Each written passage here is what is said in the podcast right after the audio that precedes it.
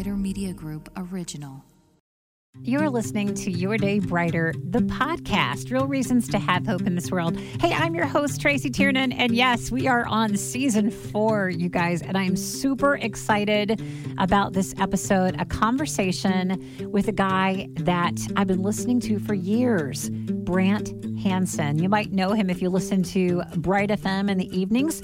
Brant and Sherri are on, and um, he is just, he's a winsome, radio personality. He's an author of many books that I really love. Uh, and we're going to be talking about his latest one, specifically about the men that we need.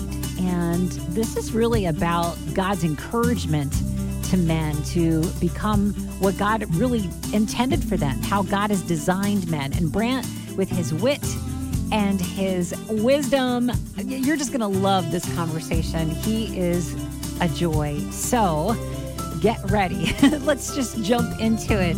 It's Brant Hansen on Your Day Brighter. I'm a fan. You make me howl. I just the the wisdom you do. You make me howl with laughter. The wisdom um, and the humor together is just a, an amazing combination and uh, i really i appreciate your ministry and your books unoffendable rocked my world. Um gosh pass that around to a lot of people that offended me and they really appreciated it like, I don't know why I felt led to give you this book. yeah, exactly. no, I know it's funny because I a lot of people have had that problem. They're like, I know so many people who need to read this, but I can't give it to them without them getting upset. So kind of now, now, you're offending all kinds of uh, people now with this with this new book. Yeah, I, exactly. And I just got started. Congratulations on this. It's called the um, the Men We Need: God's Purpose for the Manly Man, the Avid indoorsman, which I think is you, right? Mm-hmm. Um, you said that you're an avid indoorsman, or any man willing to show up. This is a fabulous read. I'm uh, maybe four four chapters in, and it again, it's doing that thing that you do so well. Gosh, you make a great point. You make us think deeply about how we're living our lives, and then you make us laugh. and you do it. You do it all together. Um, the men we need. So, Brant, why did you write a book about masculinity and the men we need? Oh, I felt like there was like this gaping hole that, I, and maybe other people have written similar books and I've just missed it or something. That's always possible. But I, it's like we are deconstructing masculinity on one side. Yeah. And some of that is really important and good and, and healthy. Um, but it's like, okay, but what's the construction? So you can deconstruct stuff, but what do you tell a guy? What is what is uniquely, distinctly masculine and good? Because we have these two images or two two parts of the image of God and male and female. They have to, has to mean something. Right. But then on the other side, it's like it, there's a lot of books that are. It's really back to we need to get outside and start camping more, or climb mountains, or hunt ox with our own bare hands, or whatever it is. And I don't relate to that. So there's got to be. I, I was always like, there's got to be something deeper about what it means to be a man, and then then we can take that picture, what what that is, and whatever our gifts are. If it's outdoorsy stuff, great. But if it's not, if it's other things, then we can use those gifts to to be masculine. So yeah, that's the idea.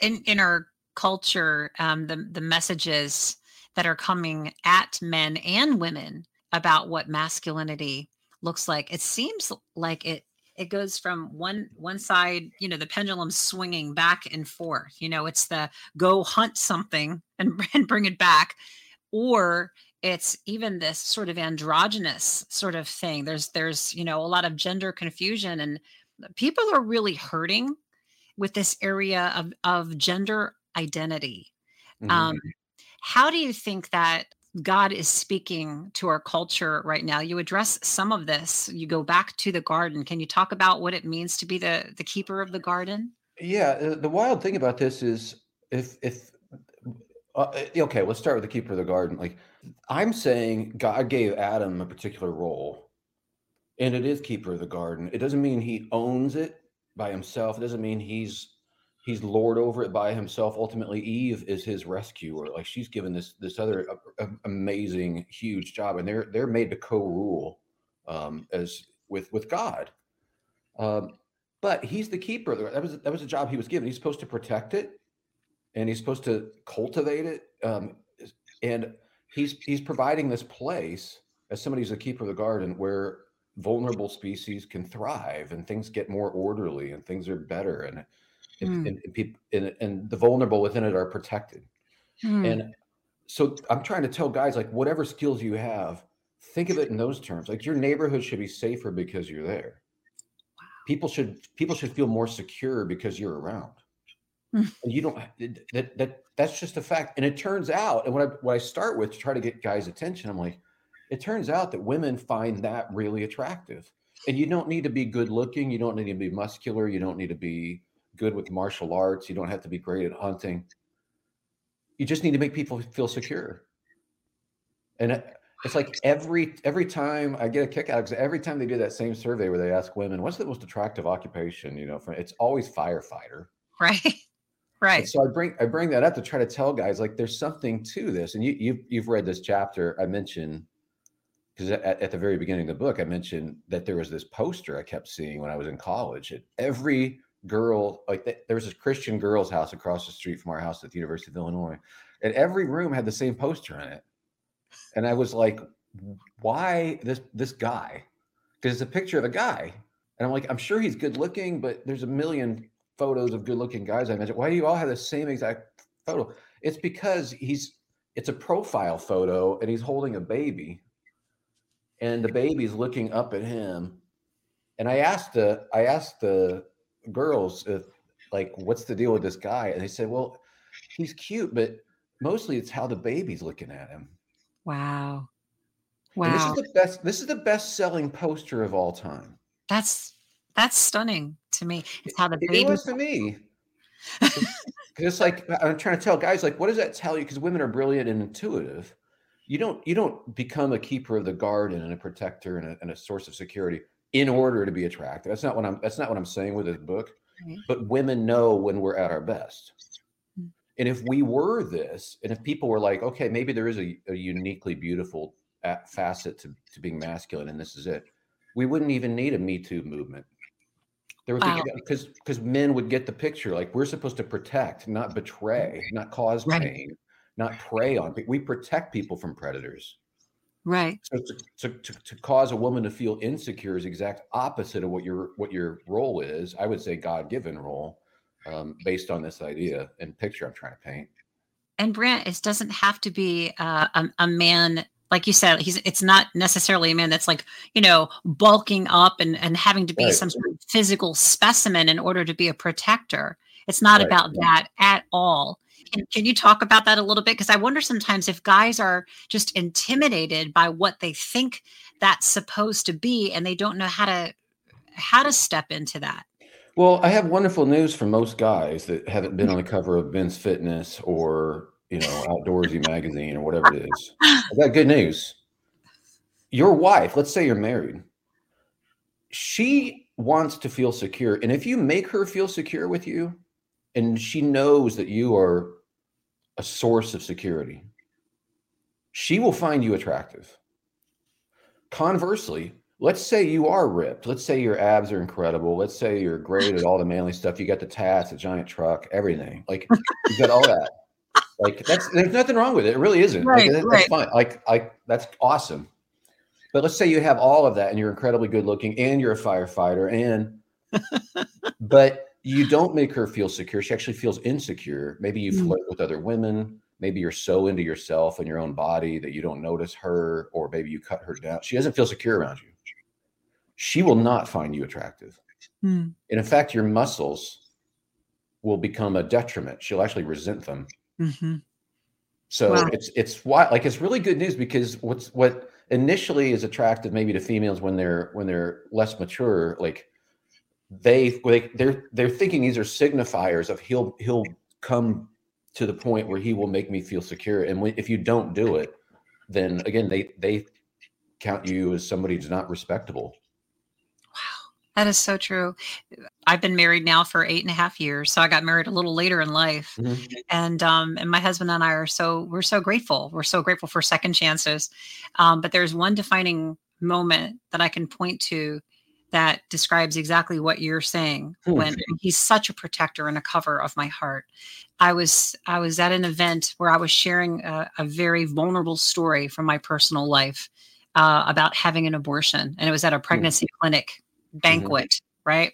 And i shared my story and it was a big ballroom and when i was done there was a long walk back to the table and he came all the way from the back of that room and was standing right there when I got off that Dude. platform and just wrapped me up. Um, Nice said, yeah, I said there was no way I was going to let you eh, pour your heart out like that, bare your soul, and then walk alone. And that's exactly what you're talking about. He wasn't flexing. He was, you know, he wasn't doing anything that might be the stereotypical cliche manly man thing. He saw me and he covered me. That's a great story. That is a that is exactly what I'm talking about. And women who have men like that swoon over it. Totally. I mean, it's because and, and again, it just points at that that there is something uniquely beautiful about masculinity that we should be able to articulate. Mm. Like we're afraid of articulating something distinctly good, and it's, it's like we can say, well, women can be keeper of the garden too, and they can, but we're Right. it's like it's like saying, well, I can take trash to the to the dump with my with my Corolla. You can, but a dump truck is like made for it. It's like this, like it's you can. So we're like this is our thing, and it flips our switch, and you can even tell a young, you can tell a boy. I did with my kid. This is this is part of what went into this book, but I told Justice when he was younger because he was picking on his little sister Julia, and I told him like, wait a second, because she was she was yelling like Justice, stop it! And I went back into the room, you know, like Justice, you're supposed to protect your little sister. Hmm. You're actually what she needs to be protected from now. Hmm. You have a you have a job, and I it had never occurred to me to put it that way before, and I certainly Wow. hadn't. But I don't think I think they were like nine and six at the time. I honestly don't remember ever having a problem after I told them that. Wow. It was a game Never- changer for him. It was because it, again, this is it's not just women who recognize this is what we're for. Even boys recognize it. You can tell a six or five year old boy, and he'll get it. Like you are here to protect the Wow. vulnerable. That's why you don't hurt an animal. That's why you don't hurt women. That's why you don't hurt other people who are smaller than you. You protect them, and they will be like, "Got it." And, and it's it's enlivening. It, it, it fills all their stories. It fills our superhero story. Like all of this, like we get that. So so instinctively, that should tell us something about what we're made to be. Oh, I love that. It should tell us something about what we're made to be. Yeah. Um, and that is that's so beautiful. I, I want to ask you some about the the six decisions that you talk about in the book. But but before I do, can I ask you personally? I mean, you've been married to Carolyn. How many years have you guys been married? 32. Wow, Amazing. Congratulations. Thanks. Thanks. Um, probably hard to pick out one moment, but it, can you describe a moment in your marriage where you you felt that protector? You you stepped into that God given space that you were created for. yeah. Uh, it's funny because you can actually see it happen in real time. It's on YouTube. Is that really right? Weird. Really? Yeah. I, I'll try to keep this story short, but my wife was attacked. Um, that's not on YouTube, thankfully, but it was in the middle of the street, like in the in, in mid morning. We lived in Harrisburg, Pennsylvania. And uh, she called me and she was frantic and told me what had happened. And she she was okay, uh, you know, physically. She was thrown on the ground and roughed up. A guy threw a hammer at her head out of nowhere. Just it's crazy stuff. Oh my gosh. Well, the, she called the police. You know, we called the police. They didn't arrest him. They would not arrest him. And he lived in our neighborhood, and he would keep walking past our window. We lived practically on this on the street on that little brownstone. And I kept calling the police. I, I would follow this guy on foot. Like we would call 911. Like I know where he is. I know his address. I know his name. I know he's here right now. I can see him across the street. Come get him. And they never would. And so I finally, this was a few weeks later, I'm like, this can't continue. My wife does not deserve to be terrorized. Like, so I put on a, a suit coat, tried to look nice, and I drove downtown. I didn't even know where the city hall was. And I'm not making this up. But I went, I went like building to building, and I was asking people, like, is this a city building? No, this is this and that. Like, I walk in this one building finally, and there's a press conference going on in the lobby is immediately after walking in and it's the mayor and the police chief and the head detective and they were asking for they were doing a press conference to ask uh, the community to get involved in fighting crime What? and there you are. there i was and i had my suit co- and so there's all these cameras i walked in behind the reporters and cameras but i just told my wife i left i said i'm going downtown i'm not coming back until they arrest the guy i'm not coming back like Wow. I'm, I, I will I will sit at the mayor's office. Uh, he will not be able to get rid of me. Like I'm going to find it. Well, anyway, I happen to walk into the press conference, so they're just wrapping up, and I hear them saying, "So we need the community to get involved. Any other questions?" And I was like, "Uh, yeah, I, I, I have a question." And they actually pointed at me like, "Go ahead, sir." So- Wow. yeah, and I said, uh, I said, "Uh, my question is, why won't you arrest the guy who attacked my wife if you want to help fighting crime? And all the TV cameras swung around on me, so you can actually watch it on YouTube. I, you probably just have to search Harrisburg. I think the headline was Harrisburg man crashes press conference. Oh my goodness. You can hear me determinedly saying, "You're going to deal with this now," and they want to say, "No, we not, we don't want to deal with this in front of the media." And I'm saying, "I do though." And you are going to deal with it because I've called you, I've told you this, I've given you that. You've not, you haven't done a thing, and I want to, I want to see you do something. So, you, it actually, it made the news, all of that, and uh, so Wow. my my wife thought that was really cool. Like, Yeah. I Yeah. bet she did. I mean, you were relentlessly protecting her. but, but I don't always. Let me tell you, let me tell you what what I mean by this. Like, a lot of guys will say, "Well, I would obviously I'd protect my wife. If any intruder comes in this house, you know, I will step up and like that's good, obviously. But someone pointed this out, and I put this in the book too. Like, most of the time, the intruder is us with our words, with our lack of blessing for our wives, with our little Mm. things that we could say to make our wife feel insecure, not Mm. saying things enough. We Mm. become the intruder who needs to be protected. Like, so my my the best way I can protect my wife is for me to grow up and and become more of a mature believer Mm. who's more loving and more peaceful, less angry, Mhm. more quick to forgive. Then this security, I was I'm trying to put that in the book too. Like this security that you have will emanate and it, and it will set the tone. Instead of chaos in the house, it'll be this secure. You know, you got problems, but things everybody kind of knows where they stand, and things are good because you're secure. Right. You say something in the book about um let's see if I can you said you said think think about the horror of uh, looking back on your life and realizing it was all about you. Um uh, basically your point was you might never become the man that you were tended to become and how terrifying that is. Yeah, I was really trying to encourage guys too. It's such a big deal. I mean, I love video games. You know, I, I really do. I could play them forever and times. Really? Yeah, but I can't. I can't uh, spend that kind of time with it. And the same thing obviously goes for stuff like pornography or something. Like I'm trying to tell younger guys, but all of us, like these fake things will deliver dopamine hits Mhm. and they make it easier in some ways because you get to you get the dopamine without the actual real world accomplishment. Mhm. So it's like you don't want to look back in your life and your accomplishments were virtual. And the other thing is a fake woman, pixels on a screen will never call you out to grow up.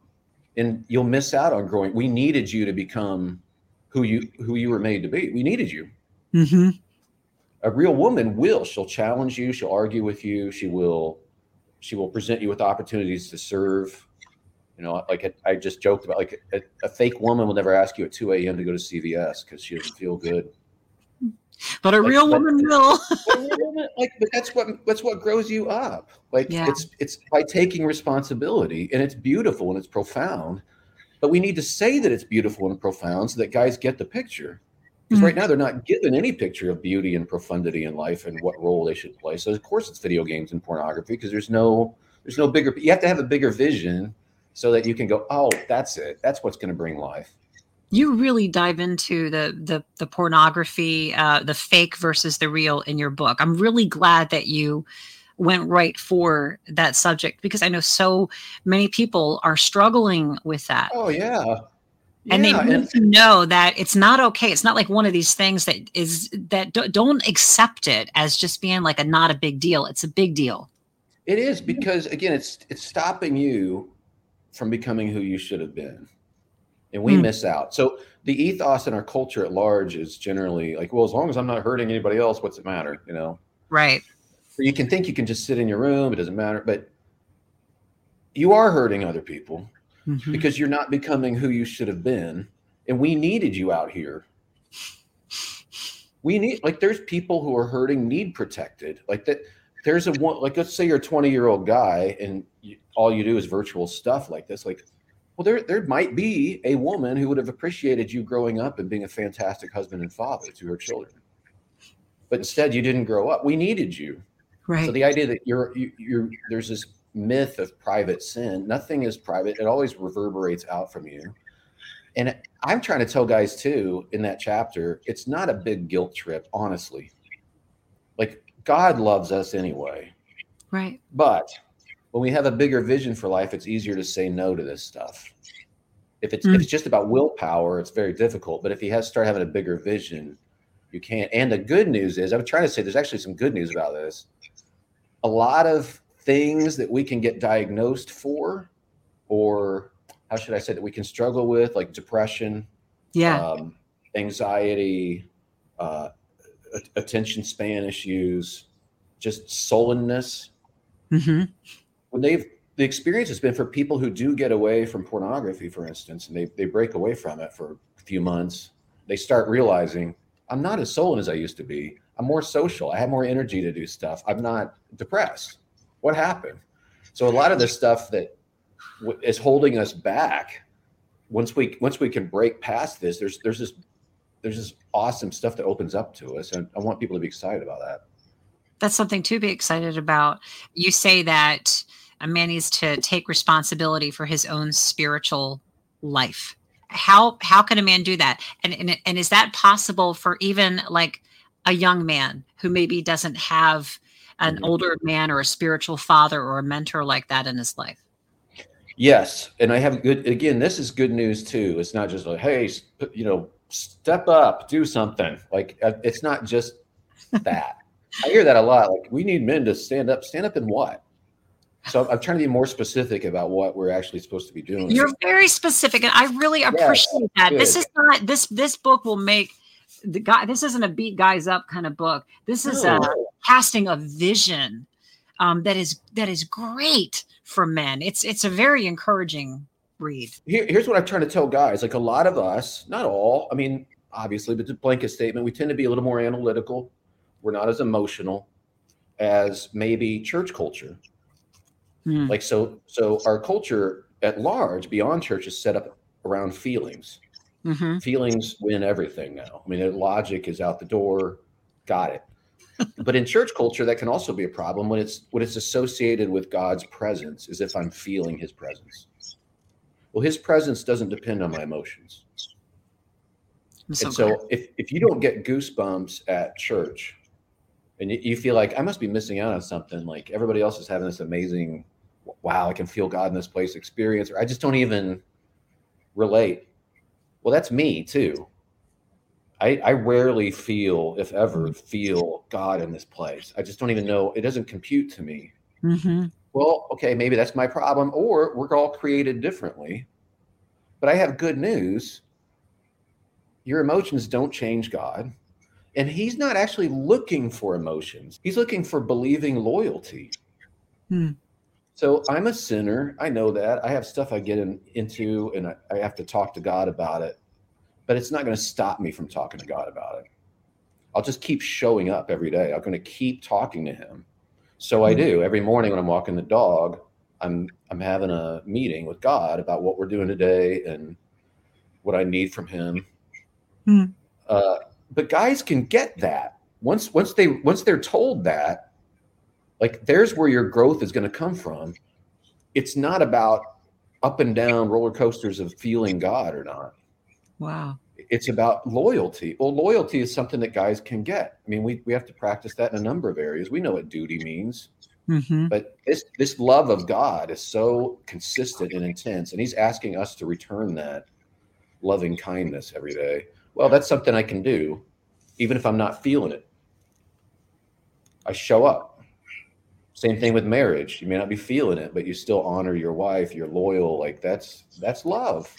So I just think I think I'm trying to tell guys like so. What I want you to do is keep showing up and talking to God because He's in this for the relationship with us.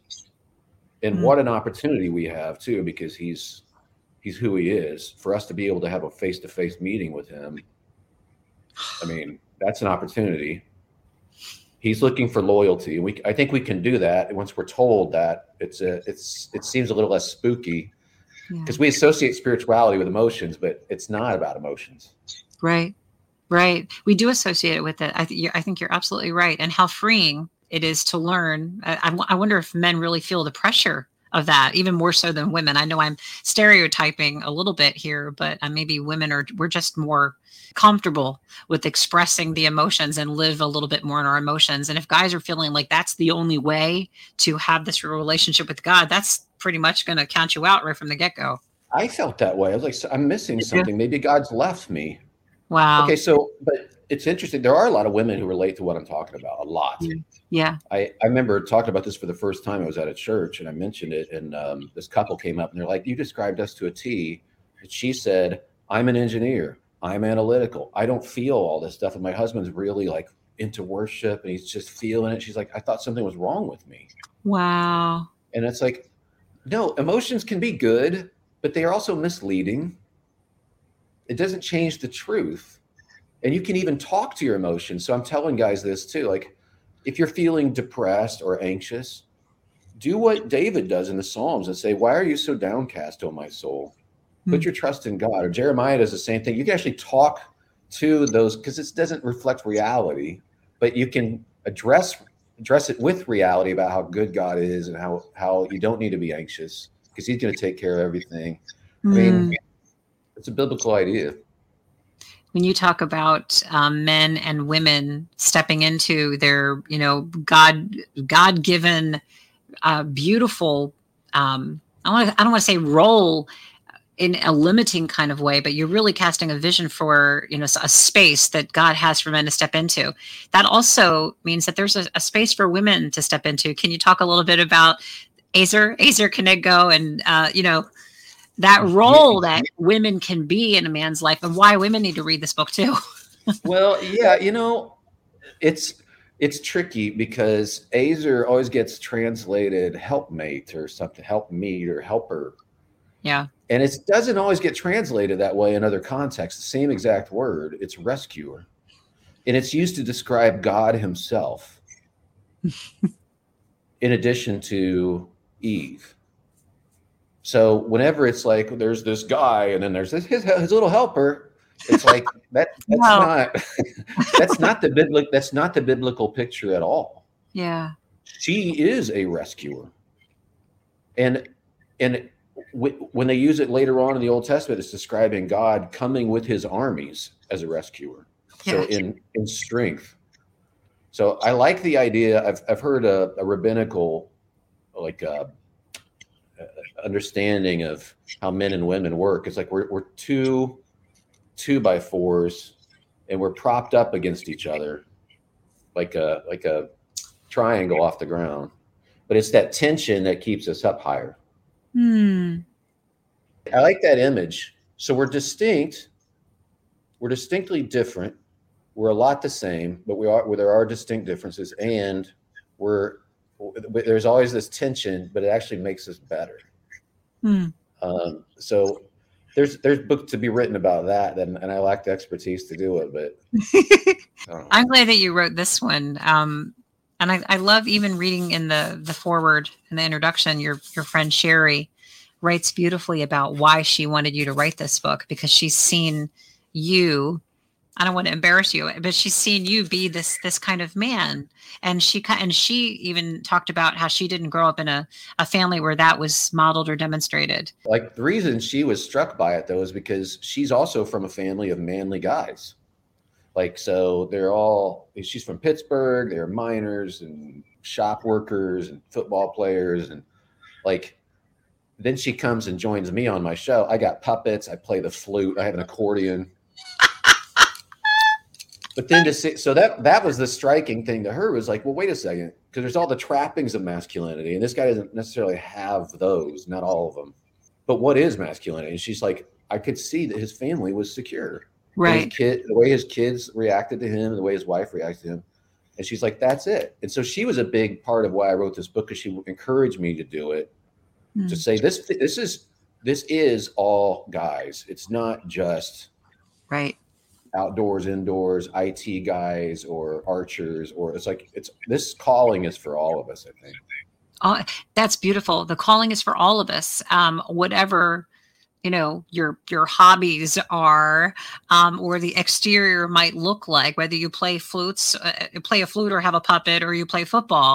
There's something here that God is God has for you to step into, uh, taking responsibility, um, showing up um, protecting. I, I love what you said earlier about you know your your neighborhood should be should be safer because you're in it. um, Yeah. This is the kind of stuff I would think that would make men like kind of puff up their chests and go, yeah, yeah, I'm up for that. Protect the vulnerable. You don't own them, but you help to cultivate them. Yeah. Like the people in your circle of influence, that's your that's your garden. Mm, whatever influence you have. So you bring it to your workplace, your school, whatever, where where people thrive because of what you do. So that's that's my thing. If you think about a gardener, there are species that will not thrive in the wilderness, hmm but in a garden they bloom and they're beautiful and they're spectacular. Like so Mm. that's my I feel like that's my job. How can I allow the vulnerable how can I create my space so that vulnerable things people can can thrive and bloom? Like my wife. Like how do I how do I help her to bloom? And she does Mm. the same thing for me, but I, I feel like that's my whole role as a as a keeper of the garden. Mm, mm, that is beautiful. What would you say is the greatest hindrance right now to men who are wanting to grab a hold of this this grander vision for what masculinity can be, for what God's called them to? What's the what's the biggest obstacle, the biggest hurdle that they're going to have to get through? They literally don't know what the vision is. Hmm. I, I feel like we have these puzzle pieces. This is Christian guys too, church people and church culture. We have all these puzzle pieces, but we don't have the box top Wow. to see what the big picture is supposed to be. But you have to have a vision again. And I, I don't. That's that's why I'm like, okay, let's construct something. It's really easy to deconstruct things. Honestly, it is academically. I'm well familiar with with deconstructionism, but not just that. Just in general, like building a Lego tower to the ceiling, like, it takes forever. And then kid comes, knocks it over, and everybody giggles, and it takes one second to knock it down. But it's like we need we need we need a vision. If it's not my book, fine. But but somebody needs to. This needs to catch on so guys know what we're for. That's the, that's the biggest problem right now. Honestly, I feel like that's the thing. The other stuff we can deal with from that basis, like like the stuff that trips us up, like video games and pornography and fake life, and like Mhm. we have to have a vision to replace all of that. And I think- Yes. yeah. Yes. So there you go. To know what we're for, to know what we're aiming for. Well, yeah, um, right. Yeah, thank you. And I, yeah, I really, I, I pray God just gets this message out um, that lots of people read it, um, women, men. I'm thinking of like, there's so many people that I want to give it to because this makes my heart ache and also feel so hopeful because they're, I, I get excited when you cast a vision that you know is a vision of God's vision for us. I get excited because I know He's actually helping us work that out. So it's not just us trying to manipulate something or create something on our own. It's there for us and he will actually help us get it. And so let's get there. if people are resistant to any articulation of, of distinct, distinctly uh, masculine distinctives, think how much you can still disagree with me, but think how much better our culture would be if guys actually in, inhabited this. Hmm. Think think of the children that wouldn't be abandoned. Hmm. Think of the women who wouldn't be taken advantage of. Think of the abuse that would not happen. Like think of the lies that would not be told anymore. Like uh, uh, so even if somebody's like, "Oh, I don't, I don't know if I should, we should," like, okay, you might still want to root for this, you know. So thank you so much for for letting me go on about that. I thank you for saying it. We were made for so much more. We really were. So, Brant Hansen, thank you so much. Honored. My pleasure. Honored too. And I'm going to go on YouTube right now and look for that video. yeah, I think if you search Brant Hansen in Harrisburg or something like that, I was at Family Life doing this interview last week, and I had just talked about that. And I literally, the guys in the control room had it up on a big screen, and they were actually watching it during the interview just to make sure that I was legit. oh, I know you're legit. I know I'm going to find it. I'm looking forward to it. Um, so, for people that want to find out more about um, about the book, they should they just go to branthansen.com. They can. It's it. It's on all the Amazon places and uh, Barnes and Noble and all that. There's an audiobook, all that stuff too. So okay, your your voice is is very special, and Thanks. this world needs men like you. Thank you. Thank you. You're very kind. Oh my goodness. I hope you enjoyed that conversation with Brant Hansen. Thank you so much for listening to Your Day Brighter, the podcast. I really want to thank our fabulous team for pulling it all together and making this happen. Todd Gaddy, Aaron Branham, Caroline Burke, Jared Akehurst, our executive producer, John Lawhan. Your Day Brighter, the podcast, is produced by me, Tracy Tiernan. And you know what we like to say around here, right? Tell somebody your story, or better yet, ask to hear theirs. Thanks so much for listening. Catch you next week.